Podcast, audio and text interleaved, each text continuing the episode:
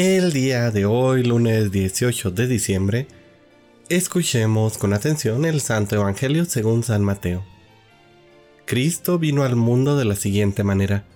Estando María, su madre, desposada con José, y antes de que vivieran juntos, sucedió que ella, por obra del Espíritu Santo, estaba esperando un hijo.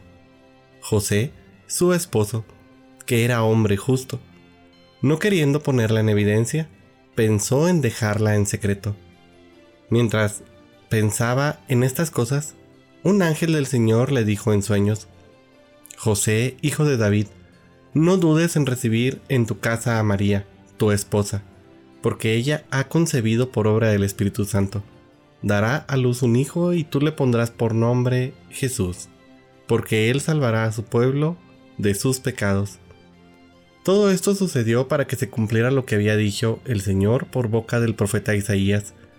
He aquí que la Virgen concebirá y dará a luz un hijo, a quien pondrán el nombre de Emanuel, que quiere decir Dios con nosotros. Cuando José despertó de aquel sueño, hizo lo que le había mandado el ángel del Señor y recibió a su esposa. Palabra del Señor. Queridísima familia, poco o casi nada se habla de San José porque se le conoce poco. En este pasaje nos dice San Mateo que San José era un hombre justo. El justo en la Biblia no es precisamente el hombre que es equitativo, es decir, aquel que da a cada uno como corresponde, eh, sino que es un hombre que ama a Dios y que lo busca por sobre todas las cosas, incluso a costa de su propia vida. Y es que hacer la voluntad para el hombre justo es lo primordial, pero no cualquier voluntad, la voluntad de Dios.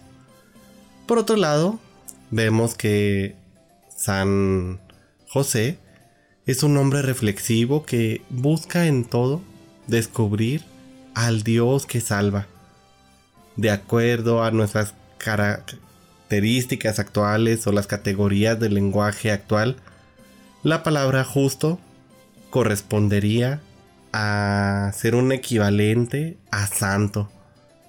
Y con esta palabra es con la que nos presenta la escritura a San José. Simplemente pensemos qué clase de hombre tenía Dios que escoger como esposo para la madre de su hijo y para que fuera el modelo de esposo, el modelo de padre en la sagrada familia. Ojalá todos los hombres pudieran ser presentados como José, como hombres verdaderamente justos y santos. Debemos de seguir este ejemplo que San José nos da para cada uno de nosotros.